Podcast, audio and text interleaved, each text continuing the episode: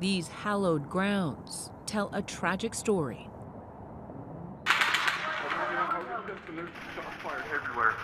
One of uncommon heroism and terror from the gilded tower that looms above. Hundreds of people running everywhere. That fear that this was going to just be the first part of a multifaceted attack. Over the last year, much of that night has remained a mystery. We're trying to get more information now. How and why? At first, all we knew was what we saw captured on cell phones. But after a 10 month long investigation by law enforcement in coordination with MGM using surveillance videos, body cameras, Let's go. radio traffic, Coming from upstairs. I see the shot coming from Mandalay Bay. and a 3D model, 32nd floor. we can now present one of the most comprehensive views of a mass shooting ever, exposing gaps in our system and showing the response moment by moment. Everybody's dead here, okay? October 1st, 2017, Mandalay Bay security officer Jesus Campos is on a routine security check, assigned to a room alarm on the 32nd floor. This was the last call of my night. You were heading home in your head. In my head, I was home free after this. He has no idea he's about to become an accidental hero on what would become one of the most horrific nights in American history. As shown in this rendering provided exclusively to ABC News by MGM, once on the 30th floor, he takes the stairs up to the 32nd, but finds the exit door jammed. So he walks up to the elevator and takes it back down. When did something seem off to you? Uh, when I noticed the metal L bracket that was secured, that hold the door secured, That bracket, strategically placed there by a man staying in the suite just a few feet away. I didn't know what was going on, just simply because that's not normal. I had a call our security dispatch. I was transferred to engineering dispatch. As he walks back into the hallway to check that room alarm, turns out a nanny a few doors down left their door ajar. He hears a strange noise coming from that suite. I thought it was drill noises, Like drilling. drilling. The massacre has just begun. Across the street, just moments before, Jason Aldean had taken the stage in the final night of the Route 91 Harvest Festival.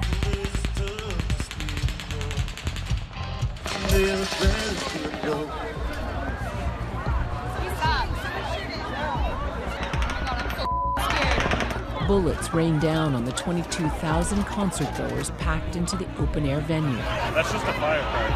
I know, but why would you do that? Confusion mixes with panic. There's people just running everywhere. Nobody knows where to go. In under a minute, over a hundred rounds are fired into the crowd.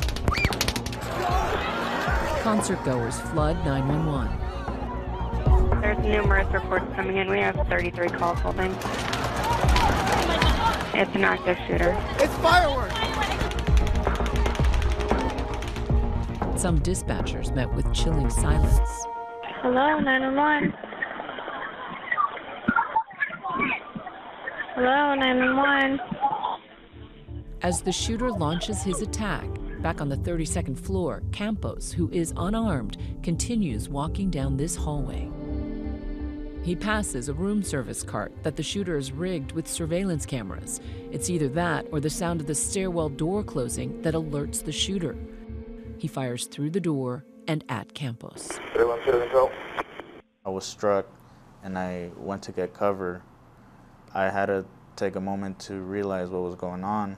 Suddenly you're under fire. Yes, I went to go lift up my pant leg and I saw the blood coming down. Campos takes cover in this doorway alcove. There's about a two feet indent. It's enough to lean back and stay back. 312.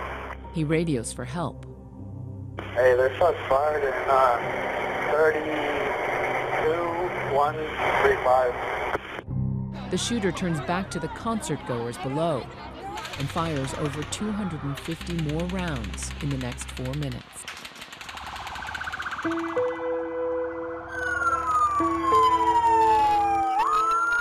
Las Vegas Metro police officers respond to the scene. Control, just advising there are people down on stage left. We have multiple casualties. CSW is in the medical tent. Multiple casualties.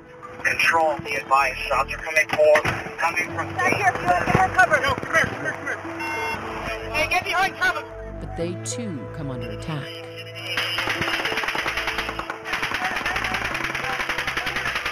Can you see where it's come from? The officers are pinned down by automatic gunfire. Officer Brady Cook is shot.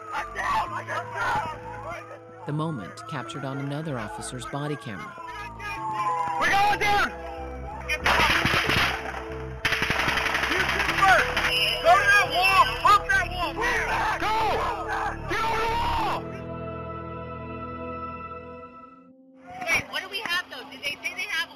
One? Oh, two, possibly two active shooters. The echo of gunfire through the strip leads to mistaken reports of shooters in multiple hotels. Just reporting a shooting at the um, at the Tropicana Hotel. At the Tropicana? Yeah, there's been a lot of confusion. We're not exactly sure where the shooting is. Police, now concerned this may be part of a coordinated plot. Deputy Chief Andrew Walsh responds to the scene. What sticks with me is that fear, that pain in my stomach that this was going to just be the first part of a multifaceted attack. There's an active shooter, possibly, uh, possibly not confirmed, uh, terrorist related. Of three shooters so far. We're getting reports of uh, shots fired at New York, New York, shots fired at um, Tropicana. We don't know if the diversion tactics or not. Back in the hotel, two key moments are happening almost simultaneously. Across the Mandalay Bay from the shooter's position, guards in the security office are getting news of what's happening at the concert. We have an active shooter. We have an active shooter inside the warehouse. Watch as the officers head out and across the casino floor towards an exit door, thinking the threat is outside. Armed units only. Meanwhile, Stephen Schuck, an engineer, is riding an elevator to the 32nd floor in response to Campos's earlier call about that L bracket. Pushing his maintenance cart, he walks out of the elevator and straight into danger. I started to hear the shooting out towards the crowd. Well, I didn't know that at the time. I had no idea what was going on at the time. What did it sound like to you? It sounded like a jackhammer because you never expect to hear something like that. I noticed him. I said, "Get cover. It's not safe." At that moment in time, there was more rounds being dispersed. Suddenly, Schuck himself is under fire.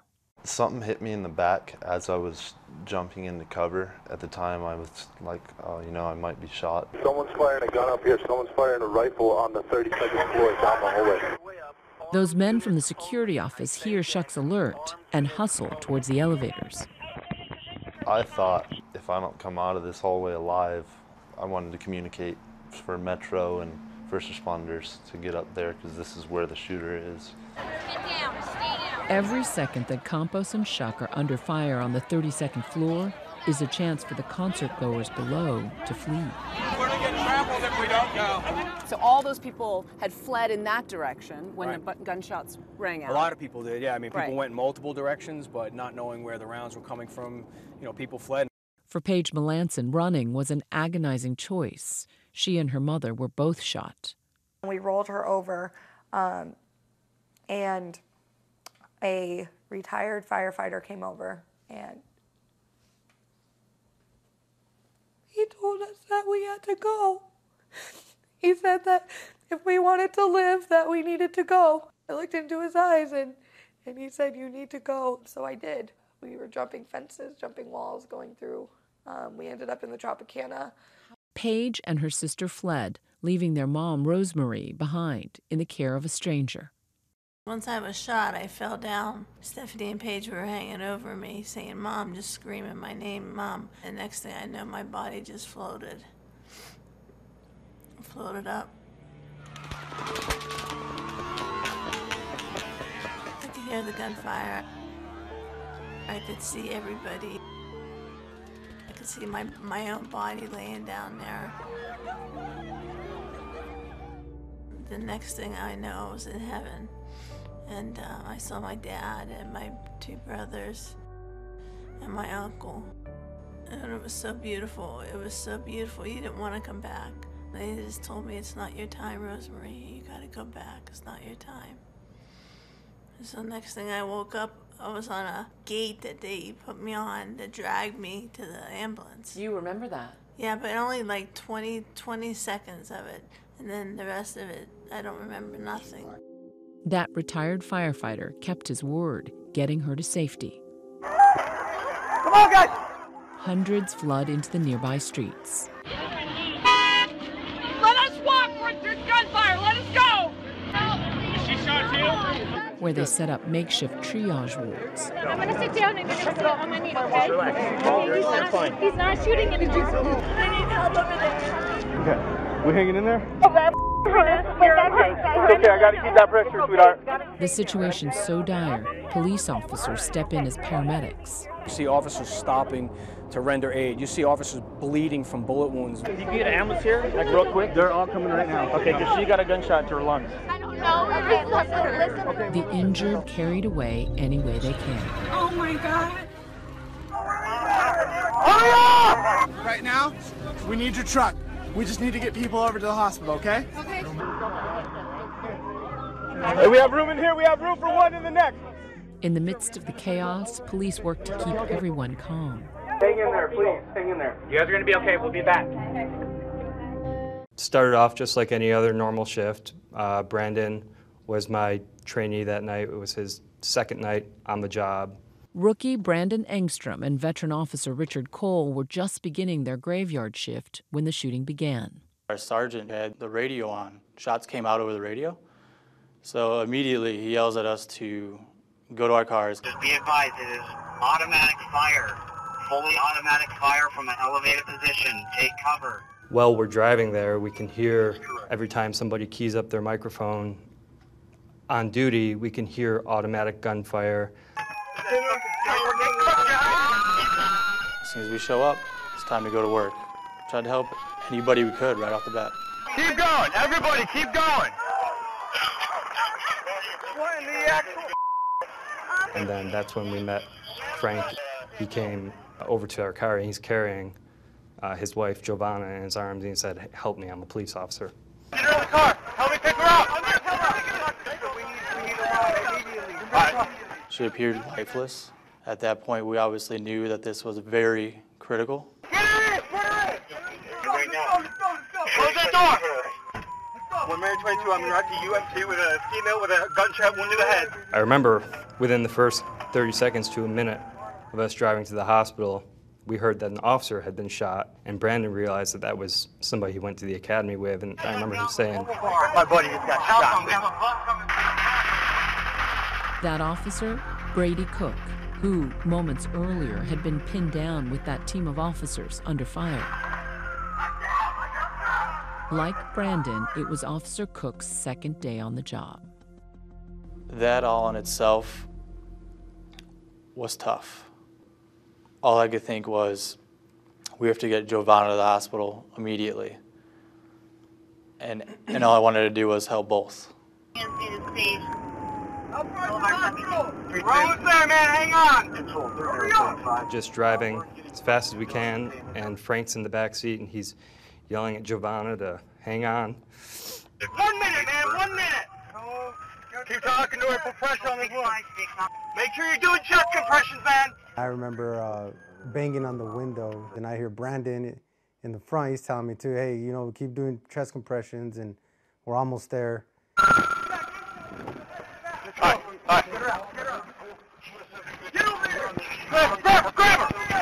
Brandon and I carried Giovanna into the hospital.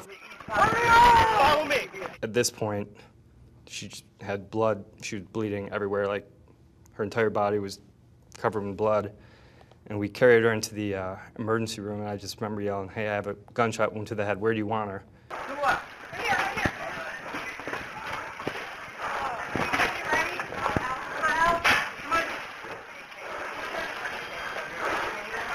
We set her down, and that was like the first moment that you had to a chance to take a breath. And I looked down, and I'm covered in covered in blood.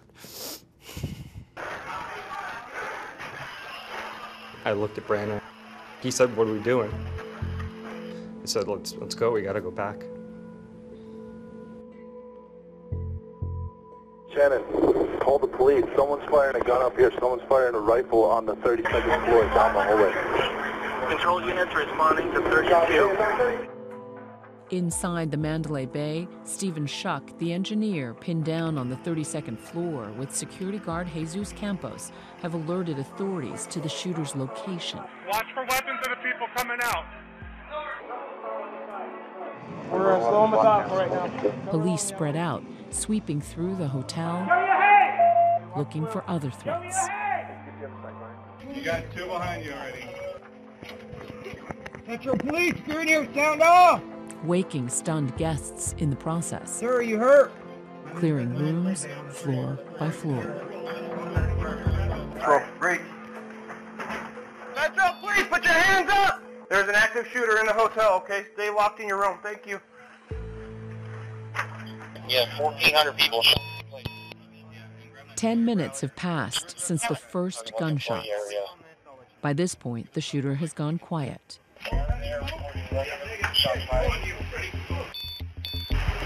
On the 32nd floor, Schuck and Campos escape to safety as police and security work to get the guests out of their rooms. Let me see your hands! One coming down. Coming out. Go, go, go. Run, run. What is that cart that's in the I don't know, and that's why we're not going any farther. They worry that room service cart is rigged with a bomb. You have police officers on a floor. What are they confronted with? Can they find out if it's a two-story suite or just one? They get close enough to that room, there's wires, there's cameras. What are they walking into? Is that an IED? Is there more than one person? How many people are there? We had nothing. Let's go. Let's go. Ready? I'm ready. Ready? Got back. Watch booby traps. There's a car right in front of the room. Cover asses. Nobody comes out of those elevators. You, you. You got long? I got shotgun too. Copy, we should be a floor below you. One floor below, a SWAT team makes their way to that stairwell. Shield up, shield up. You guys are doing a phenomenal job, by the way. Beers are on me later. Metro! Right next to the shooter's room, they game out how to make entry.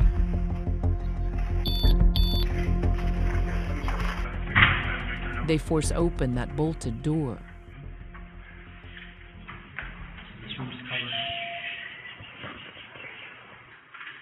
Kill the light, concealing their position, and rig the door to the suite with an explosive strip. Stand by for breach. Then a warning. Breach, breach. Everyone in the hallway needs to move back. All units move back. Breach, breach, breach.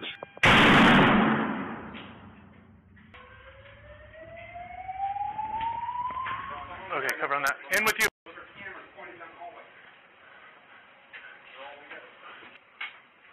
Clear. They find the shooter dead by a self inflicted gunshot wound. Watch your back. Weapons scattered about. He put cameras up on the peepholes and all that. That's what these wires are. We're doing another breach. Another breach. Another breach. They prep a second breach to clear the adjoining room. We need the air clear for Zebra 20 to have one suspect down inside the room. In both rooms, over a thousand gunshell casings and an unimaginable cache of weapons. Over. Guys. Okay, take one. Done. Guys, everything's okay. We took. He's dead. Okay. Just go straight down to the side end and in. Poor lady. Hey, guys! Hey! News spreads across the hotel. They went in, and then the doors were then cleared after that. Before anyone, anyone dead up there? Uh, one down. That's what we heard. Suspect, suspect, one down. For the thousands of guests that had been sheltering in place, Excuse me, I'm sorry. relief. We have no control over the actions of evil people, but we're here now. Thank you.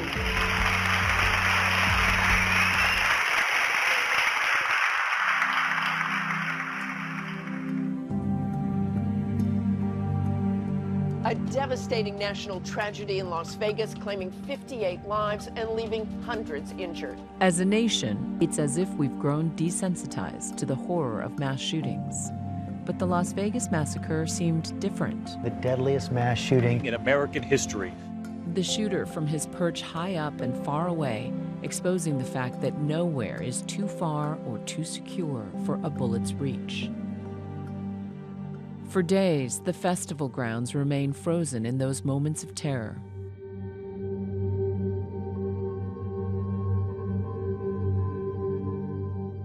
As authorities work to calculate the totality of the disaster, It's hard to comprehend what happened, even to this day. the final toll staggering 58 dead, over 850 injured. The deadliest mass shooting in modern American history. After the shooting, we went back, and then our next job was to clear the concert grounds and look for anybody who was still alive and hiding. And then after that was done, our, our job for the rest of the morning was actually standing over standing over some people who were passed away over until the coroner could come and pick them up until about eight in the morning. Later that morning, they head back to the hospital to check on Officer Brady Cook and that young woman they had carried in. I said, let's let's go down to uh, trauma and see if we can get the name of the girl that we brought in. I thought for sure that she probably didn't make it. And then we talked to a nurse, and I said, hey, you know, we brought this girl in last night. She was, oh yeah, I remember her. And they said she's up on like the third or fourth floor in the ICU, and I was stunned that she was still alive. We went up to uh, the neuro ICU and saw her laying in.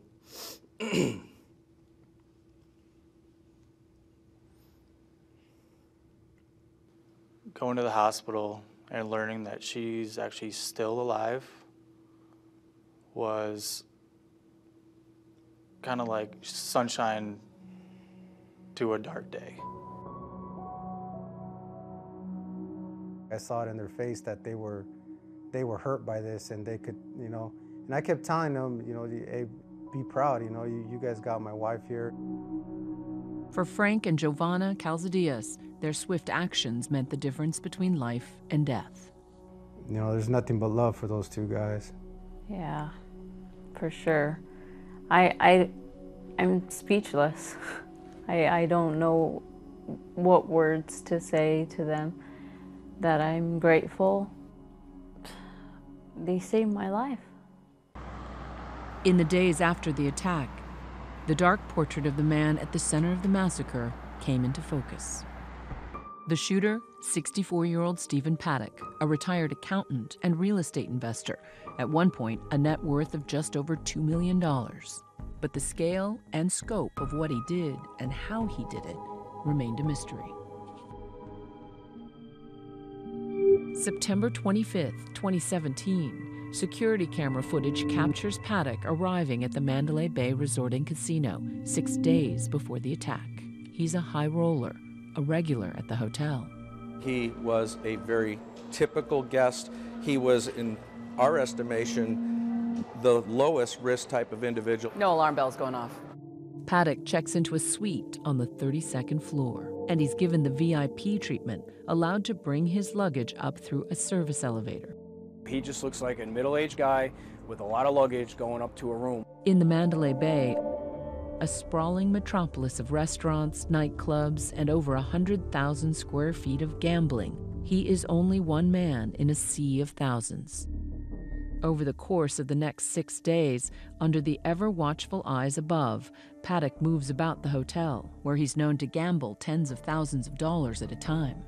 He can be seen playing the slots, making a purchase at the resort shop, and leisurely walking around.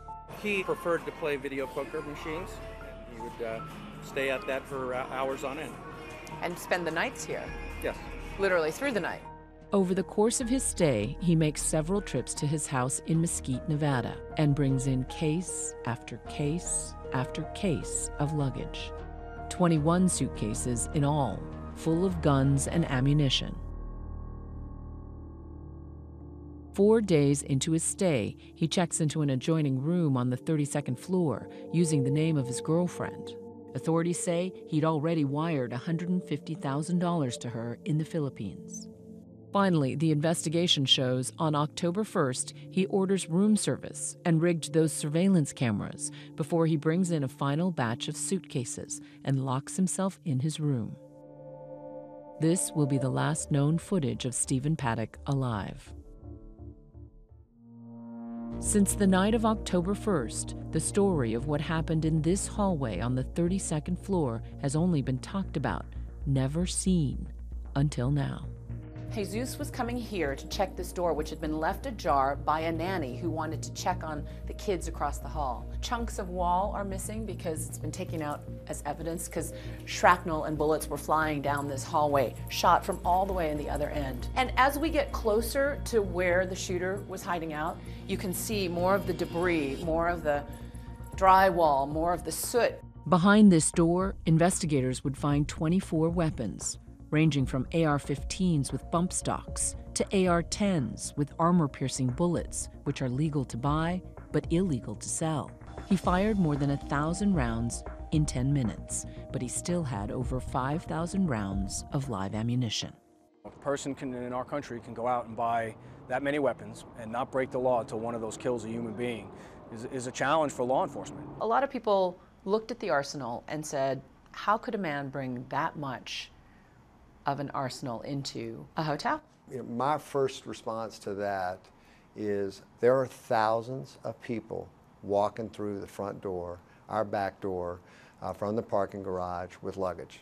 We greet and welcome, and our first priority is to say, Welcome. We're glad you're here. That's our first responsibility. Once I saw the arsenal that was up there, uh, it's sickening. Since the attack, the Mandalay Bay has implemented new security measures. Uh, There are clearly random checks going on. How are dogs being used? Well, I think typically as a canine program to basically screen for things that we are concerned about. And authorities say casinos are now monitoring their visitors more closely. The casino industry is a fantastic partner for our town. The changes they've made with room checks and with who they're allowing to have rooms that overlook outdoor venues, both on the strip and in downtown, they've been great partners for us. But now, more than a year later, we still don't know the answer to the big question why? What do you know definitively about his motive? Yeah, nothing. Other places have had mass casualty incidents where shooters and gunmen have left behind manifestos. In this case, we just don't have that. The shooter may have taken his motive to the grave, but MGM says the massacre was still clearly an act of terrorism that the company argues they're not legally responsible for. Last summer, they made the controversial decision to sue over a thousand victims of the Las Vegas attack. Citing a law passed after 9 11, MGM has gone to court arguing they are not financially liable because the security company they hired for the concert was federally certified against terrorist attacks. Survivors of the Las Vegas massacre now speaking out after they're now being sued by the owner of the Mandalay Bay Hotel. The company, aware of the backlash, says that MGM's lawsuit is simply a legal maneuver and not meant to be an insult to those who were injured or killed in the attack. You got hit with a lot of negative headlines in the past few months. Mm-hmm. What do you want the public to know? Well, I think uh, the main thing you want us to know is that uh, uh, this is a this is a small city uh, and it's a big family. The community depends on Mandalay Bay. We're a community serving a community, and so uh, that is our focus. We can mourn what's going on, but we want to work together to look to the future and that there's hope. The lawsuits are currently suspended while MGM and the survivors involved are in mediation. Survivors like Rosemarie Melanson and her two daughters, Stephanie and Paige. It has been such a year for you guys. We first talked to the Melansons last year, just a few days after the attack. They say it grazed about an e- inch or so deep. Uh, Paige was shot in the arm, but her mother Rosemarie's injuries were far worse when Paige and her sister were forced to leave her in the care of a stranger. Tell me what that bullet did to her body. Well, it came in from the upper right uh, chest and then it uh, went sideways and it severed where the esophagus meets the stomach. It broke some ribs. It tore through her intestines but hit her liver, her spleen. Um, and then when she was on life support in that first week, she was going into kidney failure as well. My mom's always been there for us, and so her not talking back to us, uh, that was the hardest part for me. As part of their own healing process, the Melanson sisters relied on the Las Vegas dance studio they own. Dance has always been an outlet for us. And whether we're happy, those emotions come through. If we're upset, those emotions come through. That is our way to express ourselves. You're broken down and tired. On her first day back to work after the attack, Paige let those emotions lay bare through dance.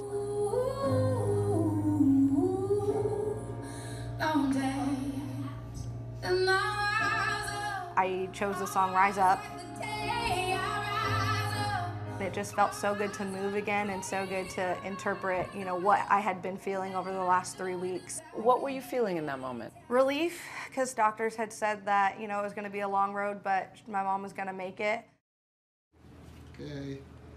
Going downstairs. After nearly a year spent in and out of the hospital, Rosemarie is heading home for good.